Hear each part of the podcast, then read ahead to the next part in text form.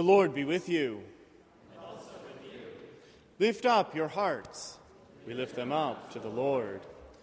We give thanks for your hearts uplifted among us and in worship this morning, whether you are here live at Marsh Chapel in the nave at 735 Commonwealth Avenue, or whether you are listening live on the radio at WBUR 90.9 FM throughout New England, or over the internet at WBUR.org, or if you're listening later to the podcast at bu.edu slash chapel. My name is Brother Larry Whitney. I have the privilege of serving as University Chaplain for Community Life here at Marsh Chapel. I bear greetings on behalf of our Dean, the Reverend Dr. Robert Allen Hill, as he is away in these summer months, but looks forward to being back with us again next Sunday. A very special greeting this morning to our guest preacher, the Reverend Laura Merrill, who is a United Methodist elder and serves as assistant to the Bishop for Clergy Excellence in the Rio, Texas Conference of the UMC. We were especially glad to have her with us here this summer as her hometown of San Antonio it continues to suffer the effects of Hurricane Harvey. Thanks for being here, and our thoughts and prayers are with your home congregation and conference and all those suffering from the effects of the hurricane. Dear friends, let us stand as we are able in the praise of God.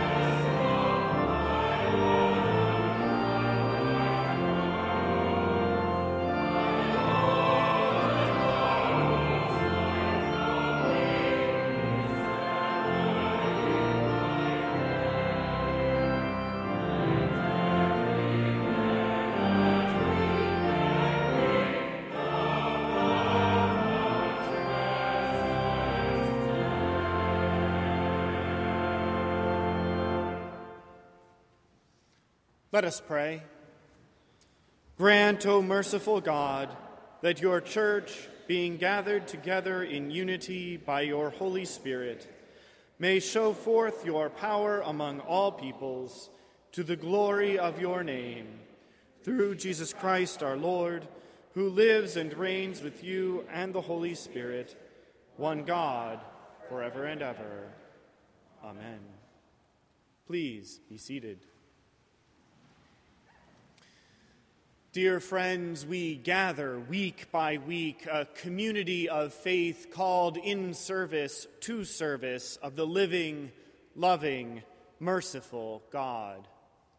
We gather confident that God's mercy, God's forgiveness, God's pardon is available to each and all who truly repent. In this confidence, we must declare to those who believe that pardon should be given for loyalty and not repentance. Anathema. In peace, let us pray to God, confessing our sins in penitence and faith, that we may receive pardon and forgiveness.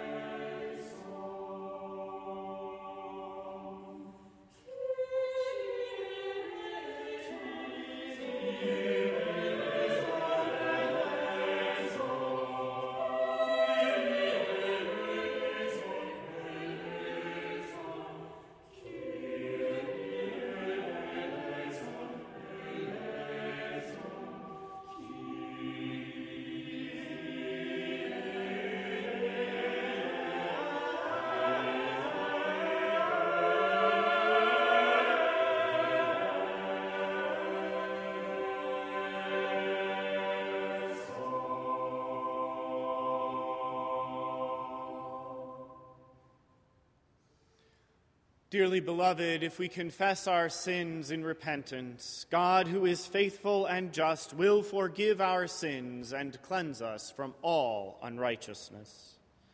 Thanks be to God. A lesson from the prophet Isaiah, chapter 40, verses 21 through 31. Have you not known? Have you not heard? Has it not been told you from the beginning? Have you not understood from the foundations of the earth?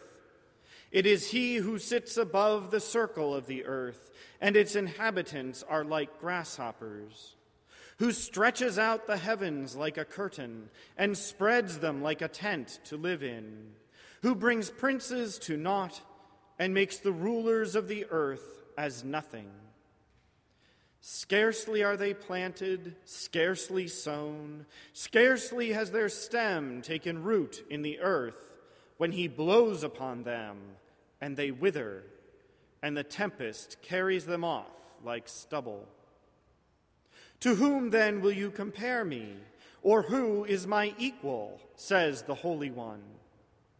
Lift up your eyes on high and see. Who created these? He who brings out their host and numbers them, calling them all by name, because he is great in strength, mighty in power, not one is missing. Why do you say, O Jacob, and speak, O Israel? My way is hidden from the Lord, and my right is disregarded by my God. Have you not known? Have you not heard? The Lord is the everlasting God, the creator of the ends of the earth. He does not faint or grow weary. His understanding is unsearchable. He gives power to the faint and strengthens the powerless. Even youths will faint and be weary, and the young will fall exhausted. But those who wait for the Lord shall renew their strength. They shall mount up with wings like eagles. They shall run and not be weary. They shall walk and not faint. The word of the Lord. Thanks be to God.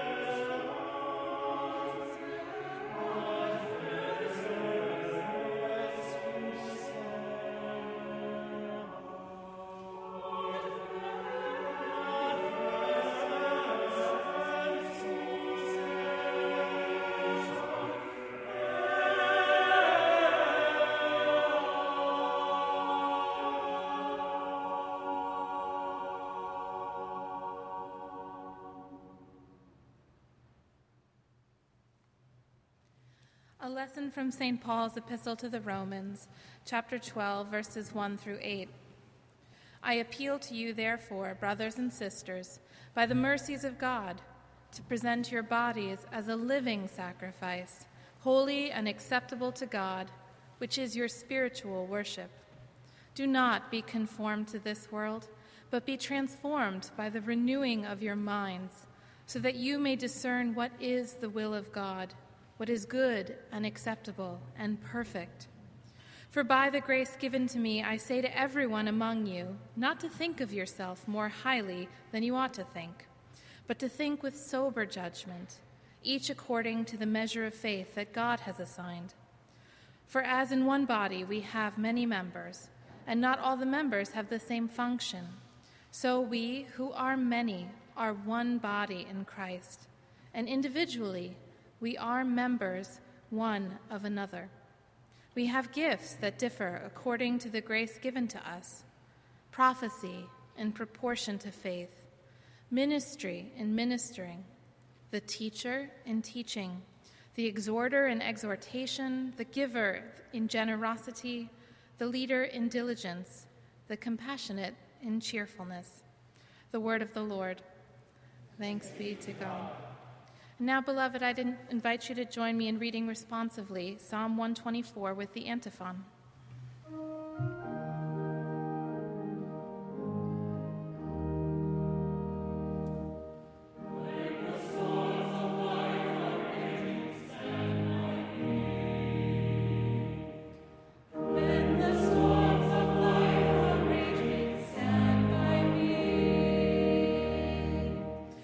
It had not been the Lord who was on our side, let Israel now say, if it had not been the Lord who was on our side when our enemies attacked us, then they would have swallowed us up alive when their anger was kindled against us. Then the flood would have swept us away, the torrent would have gone over us. Then over us would have gone the raging waters. Blessed be the Lord who has not given us as prey to their teeth. We have escaped like a bird from the snare of the fowlers. The snare is broken, and we have escaped. Our help is in the name of the Lord, who made heaven and earth. When the storms of life are raging, stand by me. And now, beloved, I'd invite you to stand as you are able for the singing of the Gloria Patri and the reading of the Gospel.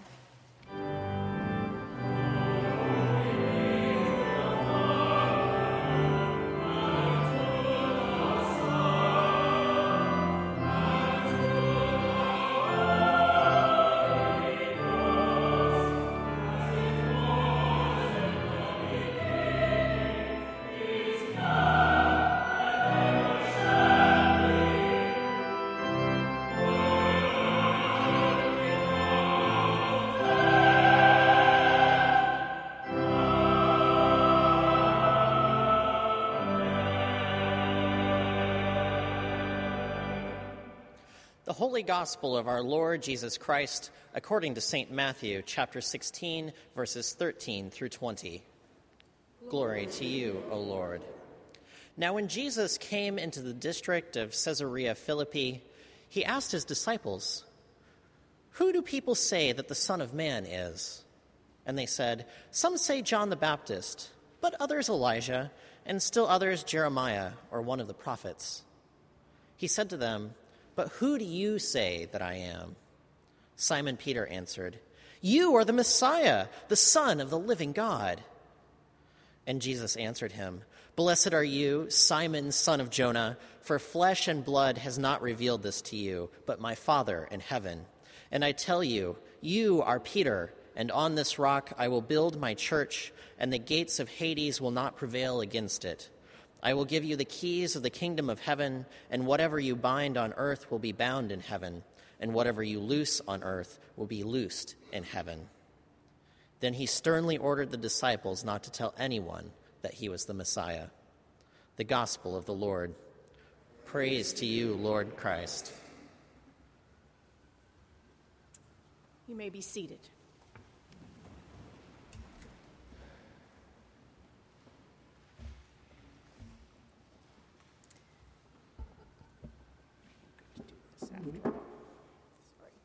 Mm-hmm. Sorry, sorry, sorry. It is a privilege to be with you today in the presence of both this university campus and the broader listening community. In gratefully accepting Dean Hill's invitation to preach today, I had no idea that it would coincide with the first Category 4 hurricane to hit the Texas coast since before I was born. So my heart is indeed heavy this morning with concern for many friends whose churches are closed this morning, who might not be even able to tune into this broadcast for lack of power. I ask you to keep those communities of the whole Gulf Coast, including up into Louisiana, in your prayers, not just during this service, but in the long rebuilding time to come. And now, will you pray with me? Merciful God of life, new each morning is your word, fresh each morning is your power. And so this day we come as your people to hear again what you would have us know and do. So give us open ears and open hearts. Give us willingness to know. We give ourselves to you during this hour. In the name of Christ Jesus. Amen. I am the proud product of two United Methodist related institutions of higher learning Emory University in Atlanta for seminary, and Southwestern University in Georgetown, Texas, for my bachelor's degree. I'm a trustee of Southwestern now, and the reason I bring this up is that it's been interesting to watch the relationship between the university and the church change over time. Even as the role and the place of the church in our broader society has also shifted. You may be acquainted with those in the world around us who are way too smart to find themselves in church. you may also be acquainted with churches you are way too smart to be a member of. It is an interesting time. But it is not a time in which the church is exactly sure of what to do with itself. What used to be clear isn't anymore. And the word decline hangs like a cloud over our heads. Yet we are here, in body or in earshot, because we believe there's still something to all of this. The church out there reacts to its changing context either by trying out new venues and songs and language, trying desperately to crack the code and reach old and new generations of people who either stopped listening to us or never started. Or we hunker down and sing old songs with fingers in our ears, hoping the place stays open long enough to do our funerals. But there has to be something more to what we are about, doesn't there? Something underneath and above and in the middle, a truth we could not have made up for ourselves. Even as the ground shifts beneath our feet, we hope and we believe there's a deeper foundation still. In today's gospel reading that we just heard, Jesus calls Peter a rock the foundation for the whole church, which is kind of funny knowing what we know of Peter. A rock? Really? Peter is, among other things, boneheaded and selfish. And on his worst day, he denied knowing Jesus at all. Yet Peter, on this day, knew one thing the one important true thing, which was who Jesus really was. And somehow, Peter's knowing that one thing, combined with the strength of the Jesus truth he knew, was itself enough. Peter, with all his failings and fear and short sightedness, was able to serve as the foundation of the church because there was something bigger and better at work in him, despite himself and he knew it. We are heirs of that foundation, that rock, that truth. Today, this moment is a time when we as church in this country need to get clear about what that inheritance is and how it lays claim to us. And here in a chapel, a beautiful chapel on a university campus, at the intersecting point of faith and knowledge, here is a good place to sit and to ask ourselves what do we know? What is true? What is the living word which we have received and which Christ calls us to pass along, as challenging as the times may be? My story of what I know begins uh, with being a preacher's kid in Texas and getting a full early dose of church. By the time I arrived at college, I was trying on my own adult life, putting intentional space between my parents and myself. I struggled with profound feelings of inadequacy and self doubt. I studied political science history and Spanish. I worried about all the nuclear weapons we and the Russians had pointed at each other, and I hoped in my life to find a way to help work for peace. I had serious questions about the faith I had inherited. I wondered whether the story of Jesus might have been a fairy tale written to help us live better lives. I learned in college anthropology and then later again in seminary that it's very natural for humans to figure out ways to make meaning of the world, to interpret that world around us, especially the part beyond our control, and that religion is one response to that impulse. I took philosophy courses and tried to decide whether I was a hard or soft determinist. I considered that it's very possible that much of what we call reality is something we've made up. Yet every Thursday, I sat in chapel in a place very much like this. I sang with the university chorale my whole time in school, and sometimes we had to be there for worship, but I came even when I didn't have to, drawn in by that space, set apart, its height and color, dark and light, cool and quiet, the sound of the organ, and even the smell, which in Texas often includes the aroma of bats. that chapel, to this day, feels to me like the embodiment of an alma mater, the mother of my soul, always somehow pointing me up and out while at the same time reaching in deep and bridging the distance between the two.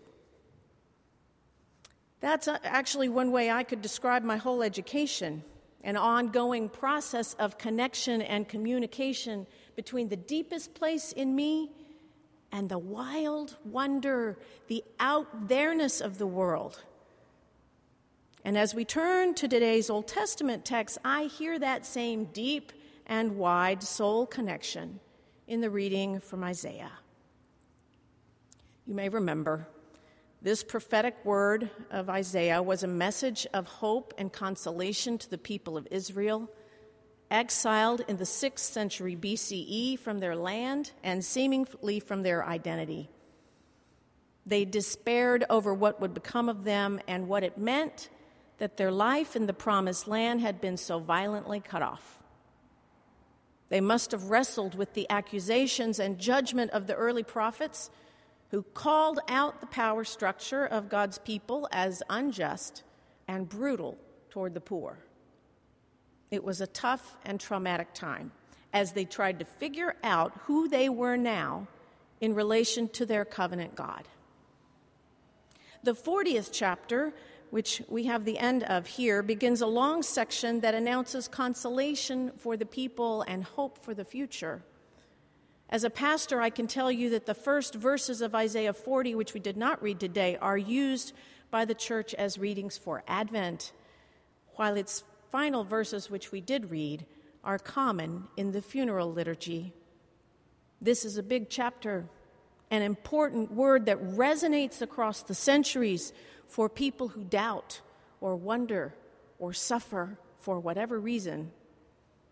And the consolation of this word comes in part through the message that God is life at a cosmic level, stretching out the skies as you would pull open the drapes in the morning.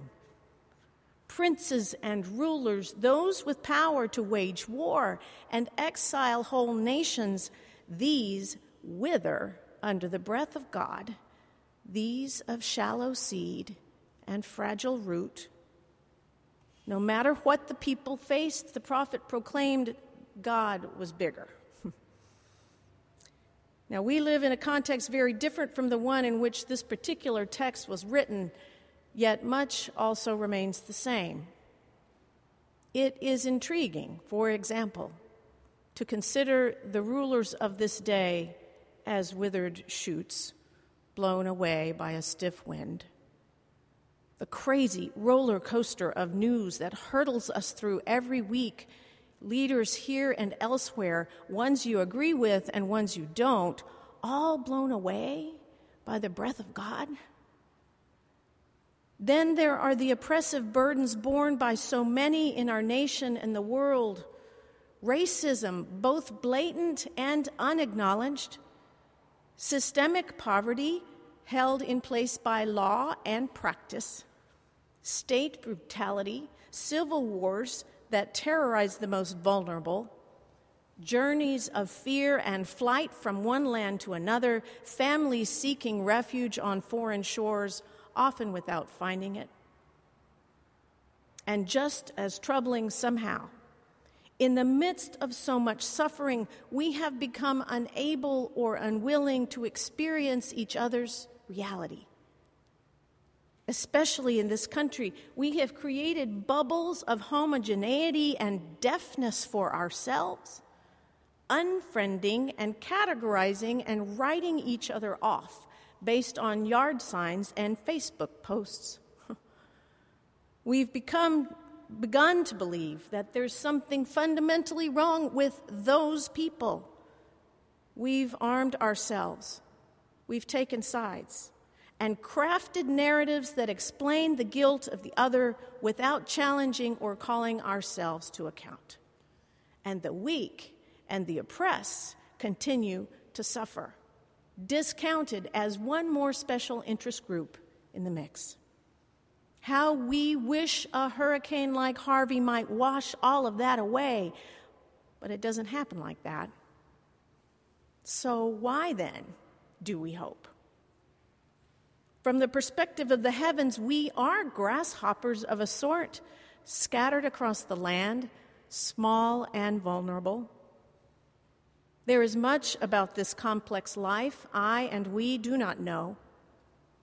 But what I do know, I have learned in part from a community of people rooted in a God vision, not ready to be conformed to this world, as Paul put it, not ready to say uncle in the face of great destructive power, even when that destructiveness lies within ourselves. I have learned what cannot be proven in the scientific sense, but what I have come to believe in the deeper, deepest fibers of my soul that there is something bigger than me and us in this life, and not just bigger things that can hurt us. There's a different power at work for good in us and in the world. And we know it because we experience it. We've seen it transform people and even whole communities. The power to which we point as people of faith is that found in the final verses of today's passage words of comfort for generations of Jews and Christians and all kinds of people who have wandered into funeral parlors. Because you know it happens. Hard things happen. Youths do sometimes faint and grow weary Young ones do fall exhausted, to say nothing of older ones. Maybe it's happened to you or your community. Maybe it's happening even now. But our proof of power lies in the strength that comes to us from outside ourselves when we are weak. Perhaps it comes from people gathered together as we are today, through music or quiet or the stars strewn above our heads. We may see it when what looks like randomness takes on pattern, or when selfishness becomes sacrifice. But it comes. Life and trouble and death and evil continue, but strength also comes. And it makes all the difference. One name for that kind of power is love. It is love, I believe, to which this text testifies. Love in the eye of the Holy One without equal, who sits above the circle of the earth. Love that Christians receive and proclaim in Christ Jesus. Love that centers so many other faith traditions too. It is love that breaks open hearts and minds to the new idea, the different perspective, the stretch that true learning and listening require. It is love that allows us to take seriously testimonies of experiences we haven't had and to lay down power and privilege on behalf of people who aren't accustomed to either. It is love I have always found in spaces like this one and at the gracious table of Jesus Christ, welcoming, feeding, moving me up and out. As church, as university, it is the power of love to which we should witness. In this brilliant world, traveling at breakneck pace, in this culture which has trouble remembering what was important five minutes ago, in a land where human hearts are as selfish as forever, yet also yearn beyond words for fullness of life. In this moment, we must strive to create disciples of Jesus Christ who will testify to love and its power in their lives and communities.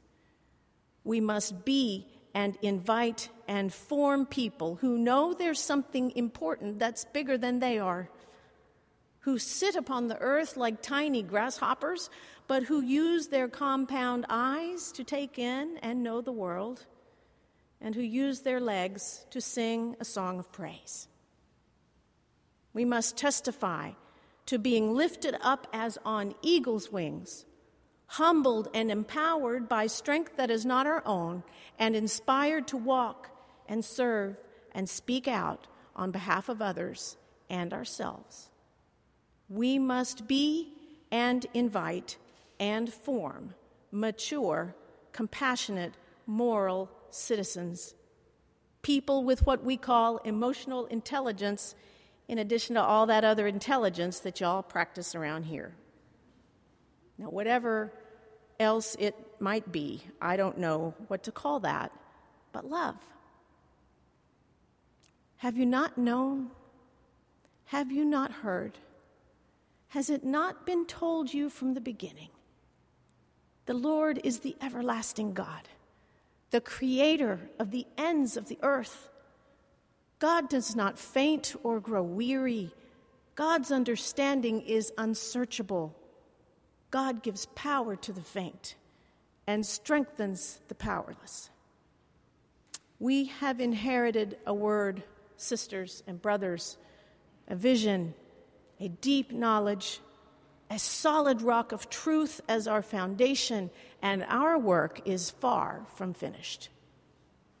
May God therefore bless us with the joy and opportunity of sharing what we know, even in this uncertain and troubling time, as people transformed by love. In the name of the Father, and of the Son, and of the Holy Spirit. Amen.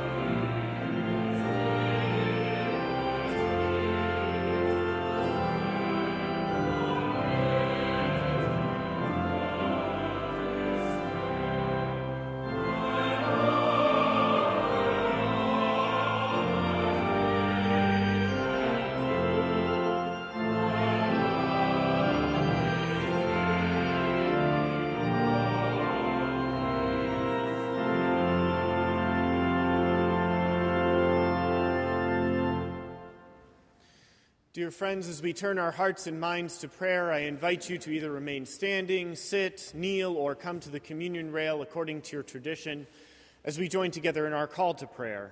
Lead me, Lord.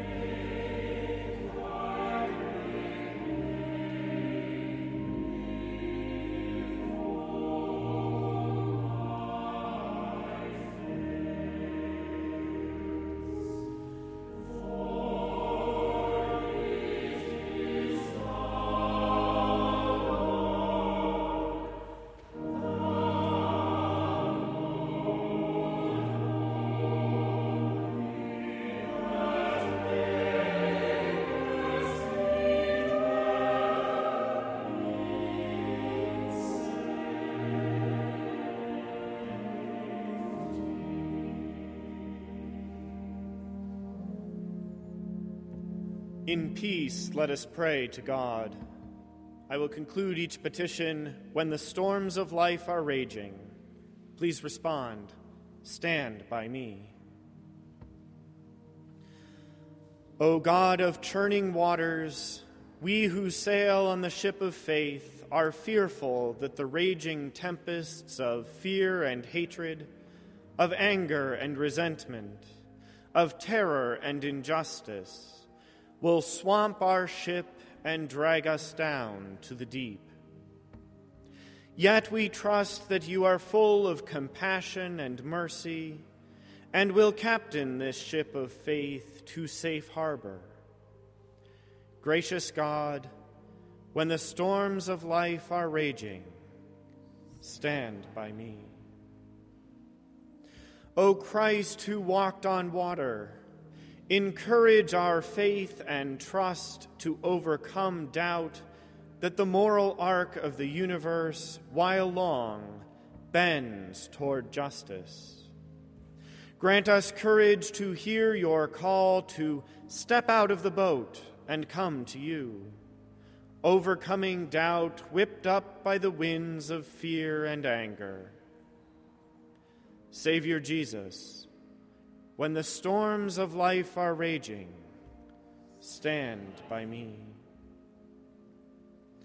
O Spirit who hovered over the face of the waters, guide our course toward safe harbor, declaring the light of justice and peace. Comfort us in times of trial. Grant us words and enliven our deeds to stand with the poor and the oppressed and lead us into all truth. Holy Spirit, when the storms of life are raging, stand by me. God of wind and water, we pray especially today for those who are suffering the effects of Hurricane Harvey along the Gulf Coast in Texas and Louisiana.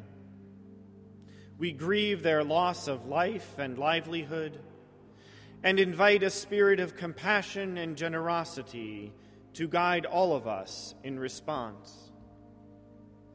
When the storms of life are raging, stand by me. God of sea and sky, grant to the sailors who died in the collision of the USS John S. McCain eternal rest and may light perpetual shine upon them. When the storms of life are raging, stand by me. God of East and West, we pray for students beginning and returning to college and university campuses, especially those moving in at Boston University this week, that they may grow and develop in learning, virtue, and piety in the semesters ahead. When the storms of life are raging, stand by me. When the storms of life are raging, stand by me. When the world is tossing me like a ship upon the sea, thou who rulest wind and water, stand by me. And joining our voices together, we pray in the words of one who stands by us, saying together, Our Father, who art in heaven, hallowed be thy name. Thy kingdom come, thy will be done, on earth as it is in heaven.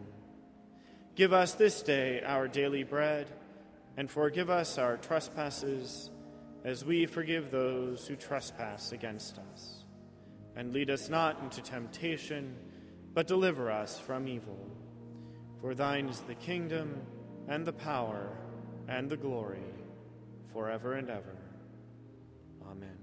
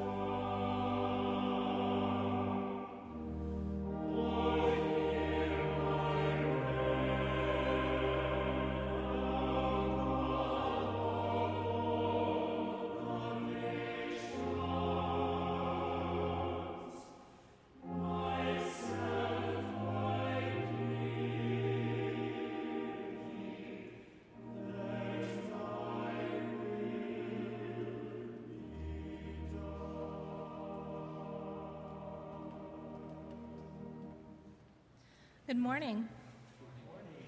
We're delighted to be in worship together with you this morning. We'd love to learn and remember your name better, and we'd love for you to learn the names of your neighbors sitting with you in the pew. One great way to do that is to fill out those little red booklets that are found in the center of the aisle and pass them along to your neighbor. We're especially grateful for the word brought this morning by Reverend Laura Merrill, and we'd invite you to greet her following the service and to greet one another following the service at our coffee hour, which will be held outside today uh, to take advantage of the beautiful weather. I have four very brief announcements. Um, first, next Sunday at 11 a.m. is our university matriculation service. This place will really come alive with returning and new students and family, and we'd invite you to be here and greet them. Um, second, we would note that our Sunday adult book study, will be starting up on September 10th. This semester, we're reading Village Green, which is a collection of Dean Hill's sermons. We're doing this in honor of his uh, recent completion of 10 years in ministry to us. Um, those books are here and available for free in the basement. You can come see me afterwards if you'd like to join this study. Um, and what, one thing we're asking, um, they're always available for free, but if you want to give, the cost of the book was $23.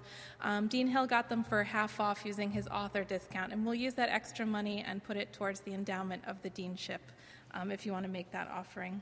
Uh, third, uh, Dean Hill asks you to note the special Dean's Garden Party. Mark your calendars for Thursday, September 7th from 4.30 to 6 p.m. It will take place outside right behind us here on the BU beach. There'll be iced tea, snacks, and lawn games, which I'm very excited about, and I hope you are too. And last but not least, I'd like to just take a moment to thank the members of our summer collegium for leading us so faithfully and so well in our music over these summer months. So I'd like you to just give them thanks.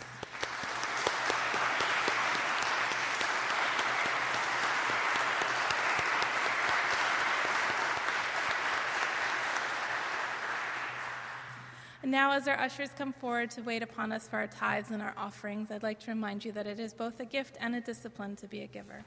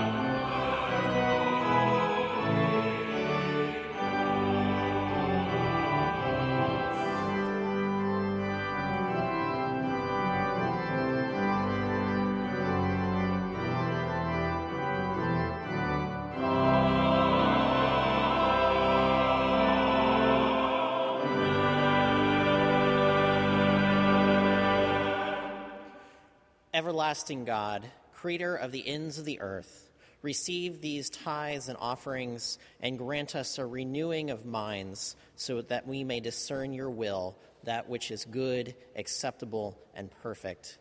With your Spirit, may we mount up with wings like eagles, run and not be weary. We pray this in the name of the Son of the living God, Jesus Christ. Amen.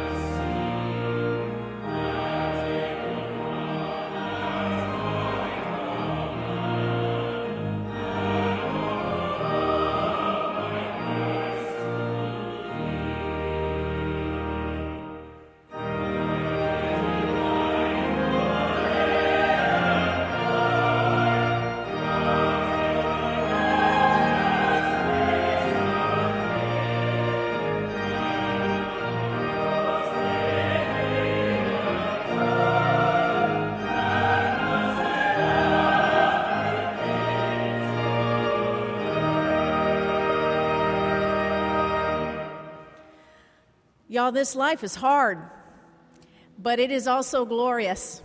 It is joyful. It is spectacular. And we need not know all things, we just need to know one thing.